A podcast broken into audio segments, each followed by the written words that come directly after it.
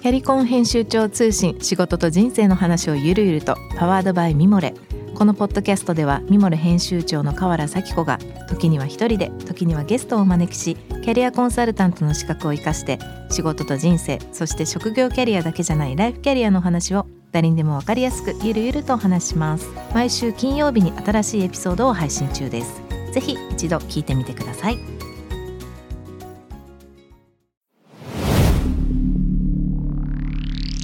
こんばんは。ナビゲーター中道大輔です。Vision to the Future 日本のカルチャーを作り出すものこと人の魅力を引き出し世界に向けての価値観を共有するクリエイティブプログラムです、えー、皆さんいかがお過ごしでしょうか？えー、そうですね。まあ桜がだいぶ散り始めてますけどまだまだいける感じでだいぶ暖かくなってきましたね。あのこれから春、まあ、すぐまた夏になっていくんでしょうけども人が動き出す時期です、まあ、コロナもね少し、まあ、落ち着いてくると思うので、えー、できることをいろいろやりながら前向きに生活したいなと思います。番組への質問感想はぜひ番組のホームページからメッセージをお願いいたします、えー、ツイッターも、えー、ハッシュタグビジョンフューチャーをつけてぜひお願いいたします。今週のゲストです、えー、鹿児島からですね。これからの焼酎業界をもう担う酒蔵の若きお二人、えー、小牧醸造三代目当時の小牧遺跡地さん、えー、そして大和桜酒造の五代目当時、えー、若松鉄寛さんです。こんばんは。よろしくお願いします。よろしくお願いします。よろしくお願いします。ご無沙汰してます。ちょっとで僕の方から簡単にお二方のプロフィールをちょっと読ませていただきたいと思うんですけども小牧醸造もうこれ 2, 2人ともすごい長い歴史を持つお家ですが、えー、小牧醸造ですね。1909年明治42年創業。代表銘柄が小牧紅小牧一生シルバー一生ブロンズ、えー、鹿児島県、えー、薩摩郡薩摩町にある、えー、長きにわたる、えー、焼酎の蔵元です、えー、もう一つです。大和桜酒造。これね創業嘉永年間、えー、1848年から1853年頃っていう風になってんのかな、えー、代表銘柄として大和桜。大和桜の紅芋。大和桜光。鹿児島県一木串木野市港町にある、えー、焼酎の蔵元です。まあ2人ともそういう意味だとすごい長い家の、まあ、歴史を誇る家のまあ今それぞれ5代目と3代目。ということで、ね、僕は3代目ですね。はい。ちょっと、まあ、僕から言うのもは、ね、あれなんでちょっとだけそれぞれ小牧君とテカ君とそれぞれの家の話を少しずつしてもらっていいですか？はい。じゃあ僕からしましょうかね、うん、はい。僕の蔵があるところは鹿児島の北西部に位置しまして、えー、熊本寄りになるんですかねで蔵の近くには、まあ、九州で2番目に大きい千代川っていうところが流れて川が流れてまして、えー、夏はもう鮎とか、まあ、四季折々の変化が伴う、まあ、盆地になりますね、はい、そういうところにあると。川の恩恵をすごく受けている場所に蔵があるっていう感じです、えー、なんか聞いてるだけですごいのどかなイメージがいいとこ そうですね。はい、はい。天下君大和桜酒造どんなとこでしょう？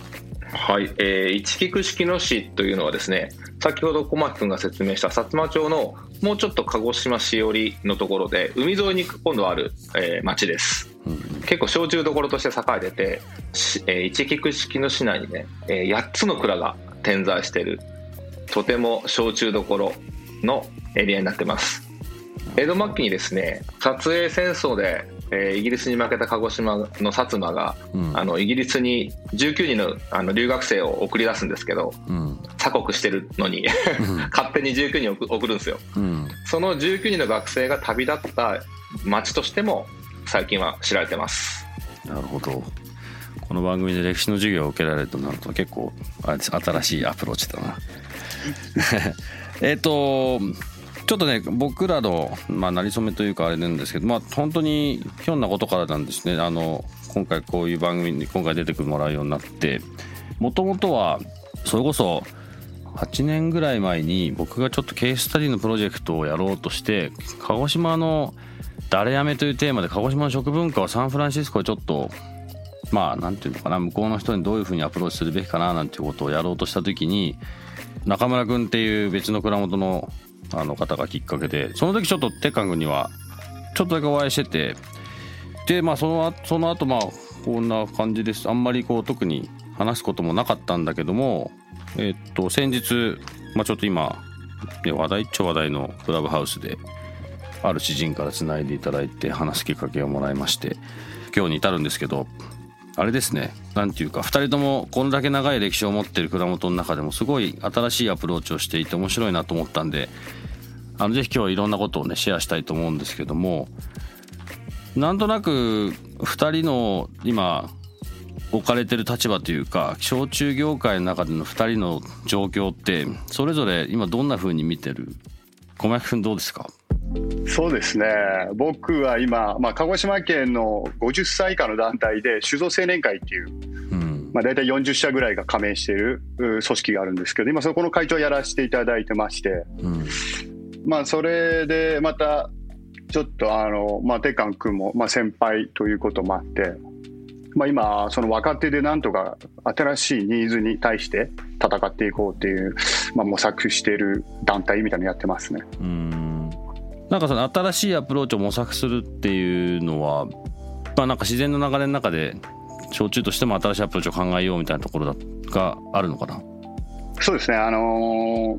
ー、今時今時ではないな。鉄管がうまくいってなんだっけ？あのー、僕ら40小牧君が42かな、うん、で44でちょうど焼酎ブームの、あのリスナーの方はご存知の方もいると思うんですけど焼酎ブームっていうのが15年ぐらい前に一世を風靡したタイミングがあってあのタイミングで蔵に戻ってきて、ブームの後に蔵に戻ってきた世代なんですよね。うん。いい時代も知りつつもこう下ってきてる時代の中でどうやってこの下りのそのスピードを緩めるのか逆に下ったら下ったでどう立ち上がるのかっていうのをみんなで模索していく、うん、みんなでっていうのは今でこそみんなでですけど、うん、当時はもうレッドオーシャンですので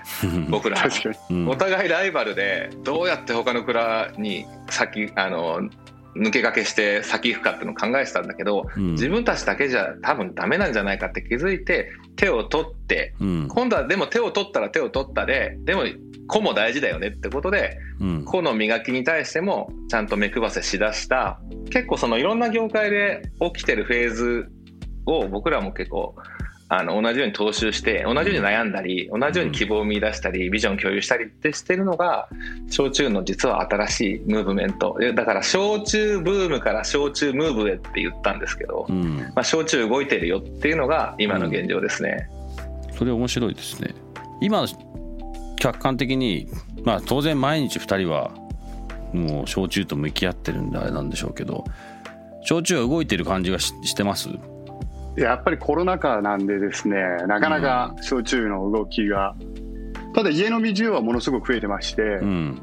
なので焼酎の出荷自体は全体的にはそんなに落ち込んでないっていう角度なんですけどね。ただ僕とか鉄管君の酒造りしてる焼酎っていうのはまたちょっとクラフト系といいますかまあ手作りで作ってる反面量もそんな作れないっていうとこもありまして、うん、でそういうところでやっぱり僕たちは各県の特約店さんっていういわゆるパートナーにお願いして販売させていただいてるんですね。うんでそういうところには実はコロナ禍ということで、まあ、一般のお客さんがなかなか足を運んでくれないっていう現状があって、うん、で僕たちはちょっと今苦戦しているっていう角度があります。鉄君の方どうですか？僕もですね焼酎ブームで飲んでた人たちがこう去って、うん、新しいファンを獲得したりとか、うん、新しいマーケットを作っていかなきゃいけないって言ってすごくみんなで知恵を出し合って、うん、例えば飲み方だったりも考えて知恵を絞ってさあ今から動くぞっていうタイミングでコロナがやってきたんですよ。いろいろ希望と絶望がない混ぜになってるところで、うん、でも、まあ、絶望してたらダメなんであのさっき言った小さな蔵だからこそ立ち回れる。僕らだからこそ出せる価値みたいなのがあるんじゃないかって気づいて動いてたところにバサッとコロナが来て、動きづらくなったけどでも小回りはやっぱ効くんで、独自にそれぞれにちょっと困ってあの駒割って駒割ってね駒割って、新しい可能性をまたなんかリセットしてまたリスタートリスタートしてるみたいな感じですねでも。楽しいは楽しいですよだから逆に。無駄にはなってない、無駄にはなってないですよ。トライアンドエラーはめっちゃしてますね、うん、はい。だってもう継いだ時点でエラーだったんだから。あの ブーム終わってマイナスからのスタートだったんでそれはすごくね、あのあの時の逆境からの立ち上がった俺らがこのコロナであのあまたあはいはい既視感があるなこれっていうのはありますね。いい意味で。なるほど。確かに2000年代途中まあ2000年2005年とか6年あたりなのかな。そこその頃のブームからまあ焼酎ムーブへっていうまあ結構カルチャー寄りの話になってきてるかなと思うんだけど今このコロナの間、まあ、もうちょっとねもう少ししたらなんとかなりそうな気はしてますけどこれまでのこういろいろのまあ、トライアンドエラーとか、まあ、この1年間ぐらいやられてることをこれ次にどういう風になっていくかっていう意味で言うと、まあ、いろんなことを考えて、まあ、多分その一環で例えばクラブハウスで少しずつコミュニケーションしたり、まあ、いろんなことをやってると思うんだけど焼酎業界っていうのはそのそんなになんか苦しい状況にいるっていうイメージは個人的にはあんまりしてないんだけどそのの飲んでる人たちっていうのは減ってってるっていう認識なのかな？そうですね、やっぱり飲酒人口はどんどんやっぱ減ってますね。で特に若い人たちのやっぱアルコール離れがやっぱ顕著に出てますね。はい。であと今回のコロナで家飲み需要が増えたじゃないですか。うん、でそれがまたその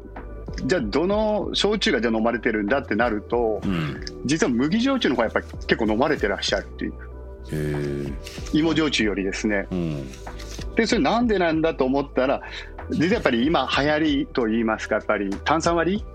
のシーンがものすごく多くて、うん、で炭酸割りを飲むってなるとその中で、まあ、あいわゆる量販店さんによくある、まあ、麦焼酎が簡単に手に入るっていうのもありまして、なんか麦焼酎が伸びてるっていう現状がありますね。なんかサワーとかああいう缶チューハイとかそういう流れなのかな？その延長線上みたいなイメージなのかな？なんかそうレモンサワーが流行ってんでしょ？今。そうなんですよ。特にあの RTD といわれる缶,、うん、缶チューハイ、うん、あれが作体で300%とか、なんかもうすごい勢いでまあ今売れてまして。そうなんだ。この前なんかコカ・コーラが初めて種類に入ってきたって言ってレモンハイがどうのこうのってあったけど、レモンチューハイ出しましたね。はい。うん、まあでも結構ね、僕はあの RTD は全然あんまりネガティブに考えてなくて、うん、若い世代が RTD になれるじゃないですか、うん、でその後にもっと美味しい RTD が飲みたいってなると思うんですよね、うん、当たり前ですけど、人間だから。でもっと美味しい RTD って、まあ、語弊がありますけどそうなってくると今度はカクテルとかそういうふうになってきて、今実はバー業界がすごく僕サードウェーブ起きてるよなっていうのを感じててですね、あのおしゃれなバーそのクラブ上がりのなんかこうガンガン音楽であの酔えればいいっていうような酒じゃなくて、うん、あとオーセンティックな「いらっしゃいませあちらのお客様からです」みたいな、うん、そういうバーじゃなくてオールドスクールなバーじゃなくて、本当にカジュアルで、うん、でもかっこよくてお酒の知識もあって、お酒も音楽も愛しててっていう、そのカルチャーに対してのその全部に対してそのポジティブに捉えられる層がお酒と向き合い出してるのが、バーのシーンで起きてるって思ってて、そのバーに実は焼酎って、バーテンダーさんたちに少しずつ見直されてるっていう現状も一側面で出てきてるんですよ。親父が飲むものから、そういったファッションとして焼酎業界が発信するんじゃなくて、バーテンダーさんたちがそれにこう手心を加えてかっこよくしてくれてるっていうのも見えてきて、いろんなあのスタイルが変わり始めてるなってのは感じてますね。うちの上原キッチンもその一つに担えるようになりたいですね。はあ、ぜひお願いします。ぜひお願いします。もう代々木上原ってだけでも鹿児島県民はもう震え上がりますよね。そうそうそう。おしゃれな場所だみたいな。いやなんかでもにでもすごい今テカ君が言ってくれたようなイメージでうちもなんか別にバーでもないし。ガストロガストロカフェファインワインって言ってるんだけど別にファイ、ね、ワインだけでもあんまイメージもないしなんかいろんなものがあっていいかなと思ってるのと多分すごい大事だと思うのはそのさっきムーブメントって言ったけどカルチャーの部分だと思うんだよね。そのどこまでちゃんと、あの要はさっき言った RTD のドマスの人たちは多分今僕らが話してるこの話もそうだし、まあ、この番組多分そうだしじゃなかったら夜中の2時なんかにやらないしなんかあんまりこう関係ないっていうかこのあまりこう関係なくはないけど、まあ、それはそれでこうすごく大事な人たちとしてやってもらえてればよくてなんかその次のステップのところなんだよねきっとね。うんうん、だその深深みを持ってもらった時にどこまでそれがちゃんとコミュニケーションできてるかだったり、まあし、その話その何て言うかな深い話も自分たちはそう思ってても相手に伝わってなかったら何にも意味がないというか、まあ、その辺がすごく確かにそうだなと思うしなんかそういう人はまあ、絶対いるしなんか多分ねあのつながりきれてないだけなのかなと思うけどでもその焼酎飲んでない意識はあんまないんだけどな多分今外行ってないからなんだろうね。きっと家ではちょっと難しいというか濃いみたいなイメージ持ってるのかな。焼酎で実は水で割れるんでいくらでもカスタムできるんですよ、ね、気分で、うん、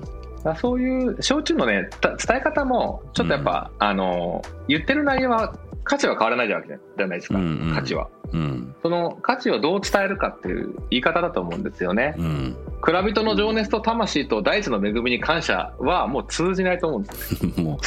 うもうどね日本酒も焼酎もなんとなくワインもみんなそれだもんね。みんなそれじゃないですか。あ聞きまたかと、うん、こだわりの押し、そう、こだわりの押し売りじゃなくて、うん、そのこだわりを伝えるんじゃなくてつながりだったり関わりだったり、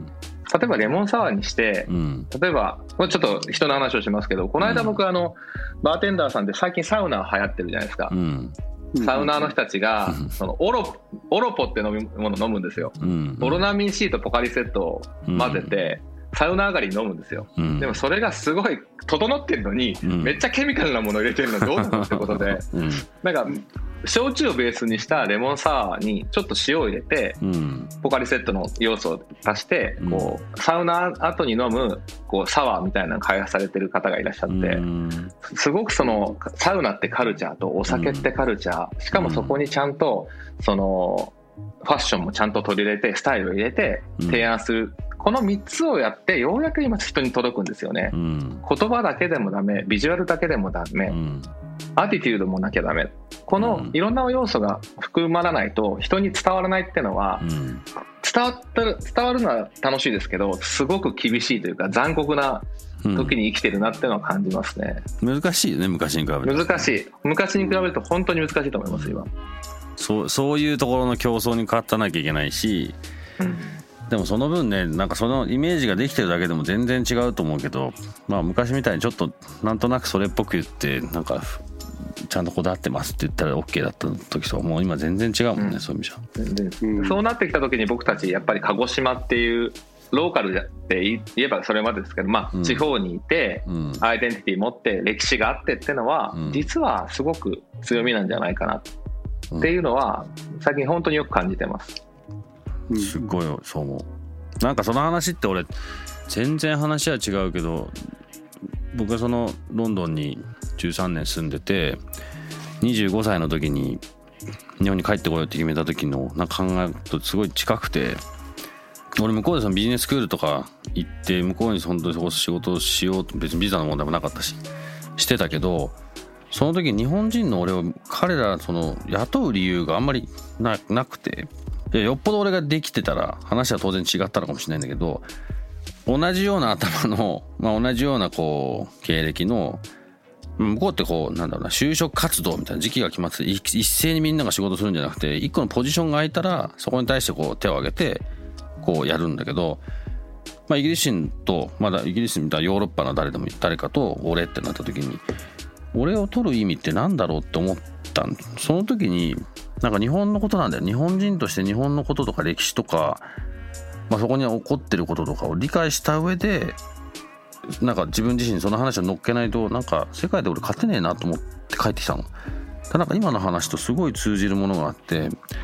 でまだなんだかんだまだ向こうに俺帰ってないんで何とも言えないんだけどただその今までの日本のベースにしながら、まあ、世界でいろいろ仕事していく時に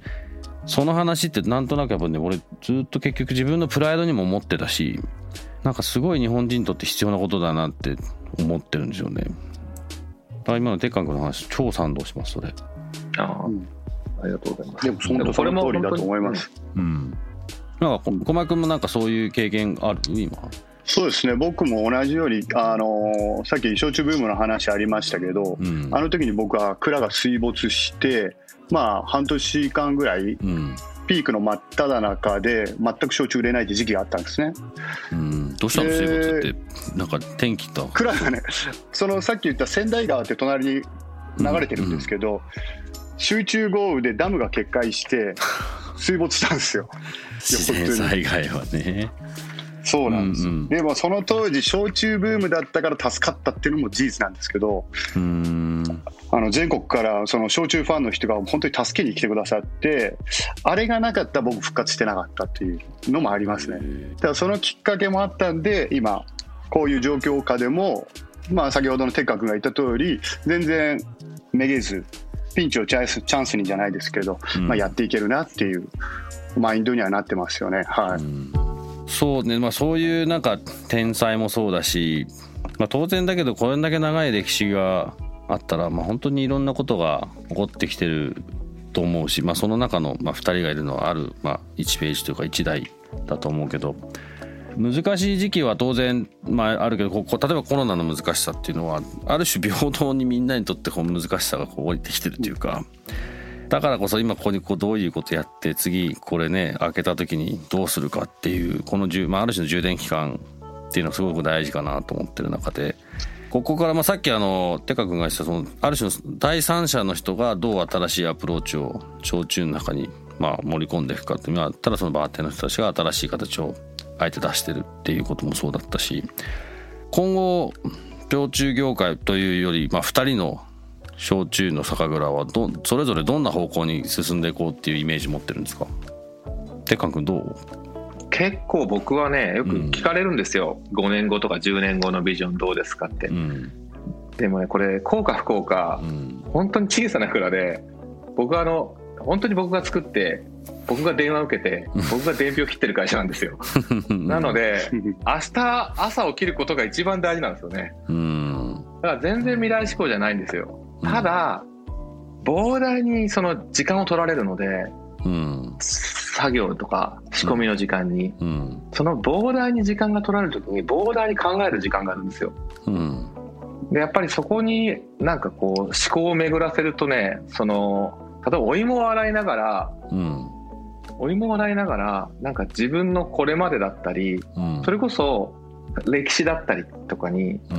先のことは分からないけど、うん、なんで昔の人はこんなことをしたんだろうとか、うん、なんで僕は今こういうことをしてるんだろうとか、うん、すごくあの内側に内側に入っていく内省的な時間がねすごく取れるんですよ。でこの内省的な時間が最もクリエイティブな時間なんじゃないかなと思ってて。うん。なんか世界のトレンドだったり、これからもしかしてこうな、まあ、それは未来志向じゃなくてこうなるなったらいいよなとかそのためにはどうすればいいのかなっていう自分自分事なんですけど、うん、自分がこうしたいなとか例えば世界に持っていくために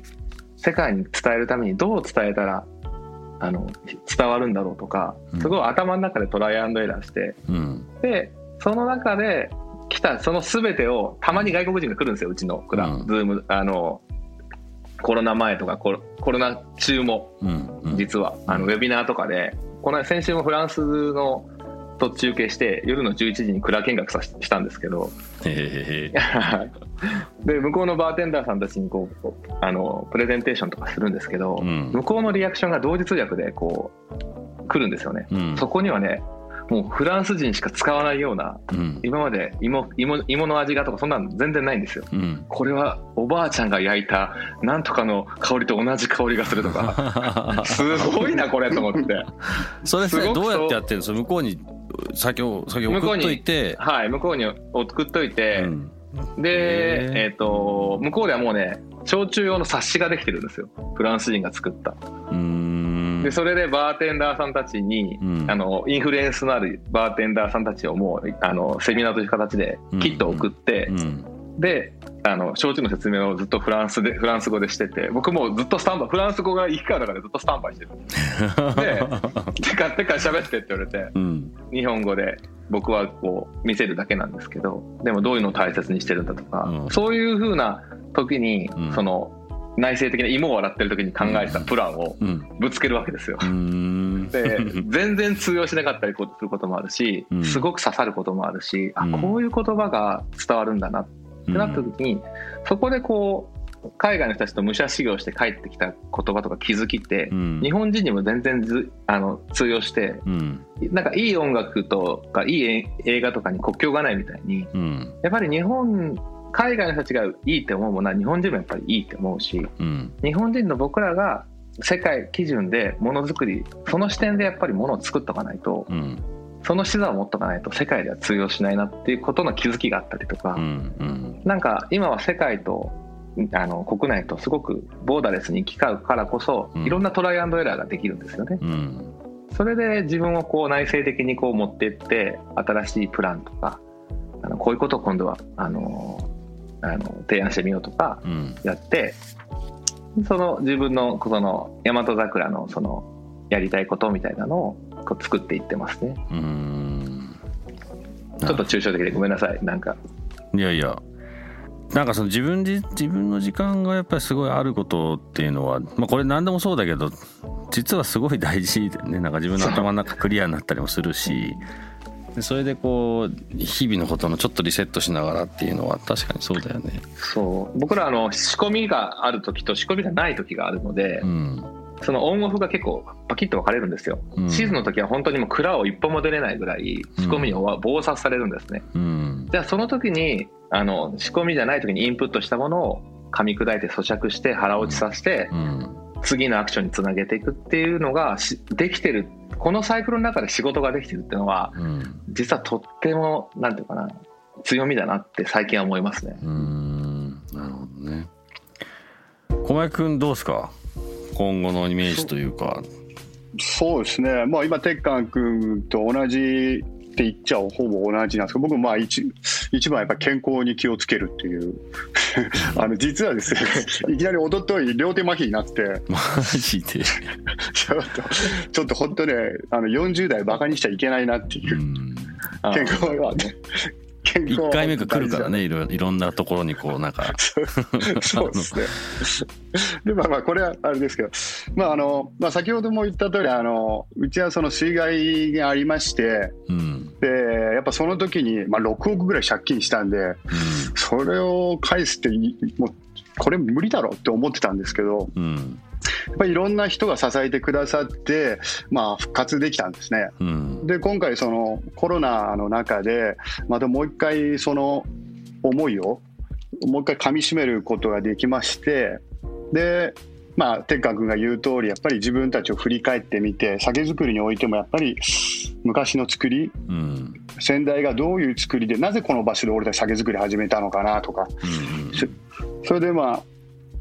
実は日本酒の蔵に、えー、日本酒の蔵とまあ今リモートとかやりながら修行させてもらいながらですね、まあ、いろんな作りを教えていただいたりとかして、まあ、なんとか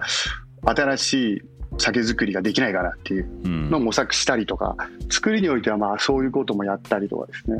でまた、まあ、うちもそのこの間ニューヨークからもバーテンダーが撮影に来てくださって、まあ、世界に対して、まあ、世界が今えー、本格焼酎というか、まあ、麹を使った蒸留酒っていうのをもうなんか見直してくださってる時期に突入してて、うん、でその一環でまあ焼酎作りとかを撮影していただいたりとか、うん、またロンドンのワイナリーソムリエの方たちがですねあの焼酎に興味持っていただいてこの間僕もプレゼンさせていただいて、うん、それもロンドンまで送ってで鉄管君が言う通り本当にあの僕らが思ってないワードが出てくるんですよ。本当面白いですよこれ、えー、めちゃくちゃ面白いですよ。えー、例えば僕僕とか鉄管君はお互いに、えー、和亀で仕込むっていう、まあ、珍しい。鹿児島でも作りで珍しい和亀で焼酎を仕込むんですけど、うん、でそれが僕はネガだったんですよね。ネガティブで思ってて、で土っぽい僕の場合は特に土っぽい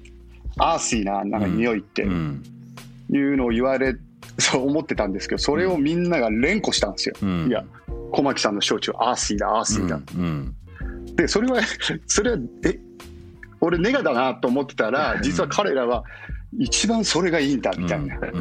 すっごいリスだと思ったらリスだと思ったらプロプスだったんです そうそうそうそう、だから本当にそういうことでやっぱり外の人たちしかもそのソムリエの人たちが太鼓判を押されるっていう経験をして初めてやっぱ気づいたり、うん、だから今回のこのコロナの期間だったですけど、うん、まあ、そういう人たちの密につながるいい時間にもなれたっていう。うん、で自分たちのいわゆる強みストロングポイントっていうのを改めてこう知れた期間だったなと思って。うん。だこれからはもっとそれを自分たちでじゃあよりよくもっとじゃあどうやっていけばそれを表現できるのかっていうのを、まあ、作り手として表現していきたいなであともう一つさっき必ずやっぱりそれはお客様に伝わらないと意味ないんで、うん、そういう伝える努力もやっぱりこれから先はどんどんしていかないといけないなっていうのはすごく今思ってます。なるほどちょっとその伝えるあたりとかはぜひ一緒にやりたいですね。ぜひお願いしますちょっとねあのすごいさっきの例えば海外に話して向こうの人たちから見るとすごいポジティブなポジティブなポイントを自分たちはそこにあまり逆だと思ってたみたいな話とかってもう本当に僕日本人の中でもったいないと思ってることの中ど真ん中の話で本当にねやっぱこれ別に日本人だから関係ないですけど海外のやつでもそうだけど自分たちが日々思ってることと他の第三者の外からの視点ってやっぱり全然違くて。なんでそういうところが少しでもこう逆に出せて話ができたりすればなんかこんなこともあるこんなこともあるあこんなこともありなんだみたいなそそういうポジティブなつながりがまあ本当焼酎だけじゃなくて日本の中全体にこうもっとあったらもっといいことになるだろうなっていうのが、まあ、まあ勝手な僕の夢なんでなんかすごい分かります。なんでまあでもそうやってからコロナだからこそこうつながり始めてっていうのもまあ、さっきの話じゃないけどいいいい意味での充電期間だしいい意味での新しい試行錯誤の第一歩みたいな状態なんだろうねきっとね。うん、そうそうですねだからポジティブな話も聞けて逆にネガも聞けるんですよ。うん、だそれも逆に良くて、うん、どんな話？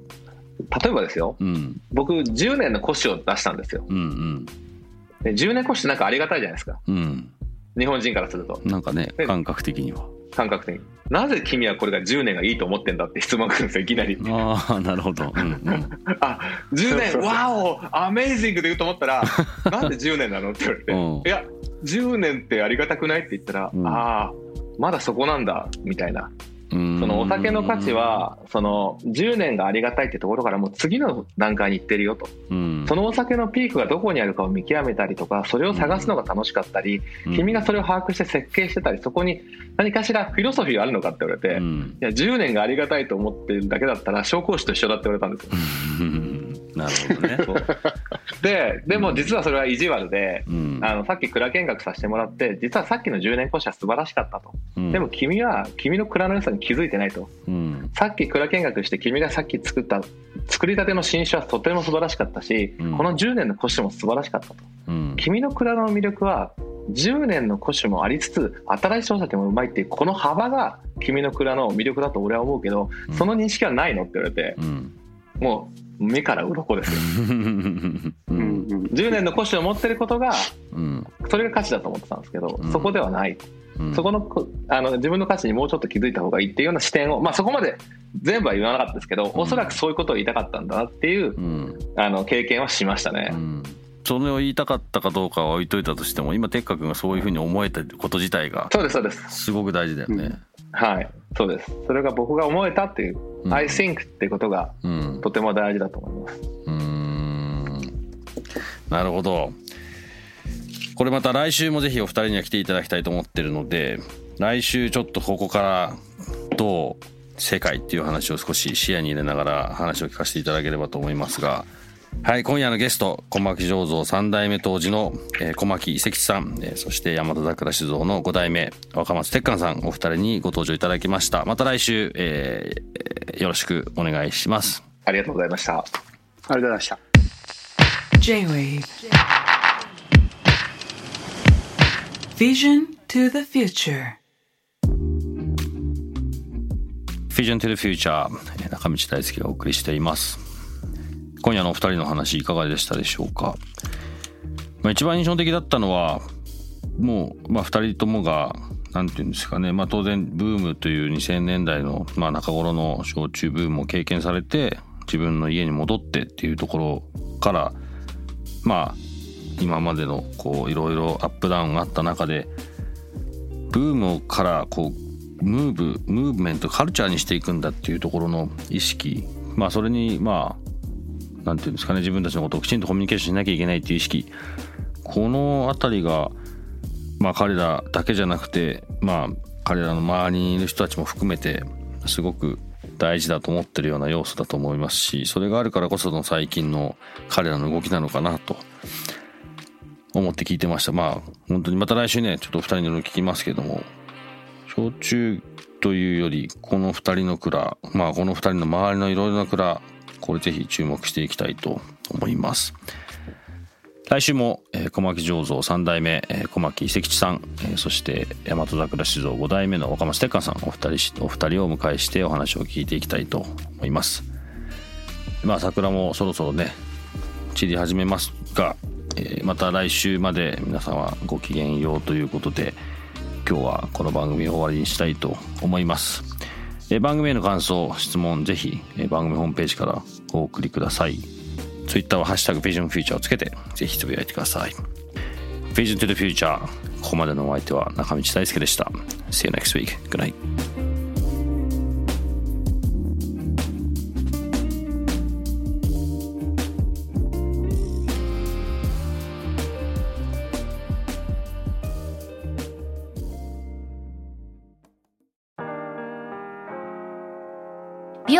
神崎めぐみと編集者の大森洋子でお届けする雑談ポッドキャストウォンと私の名前なんての？ふと私って誰なんだ？と自分がぐらついてしまうそんなあなたと毎日を楽しくするサバイバル術を一緒に考えていきます。ウォンとは毎週水曜日朝5時に配信。ぜひお聞きのプラットフォームでフォローしてください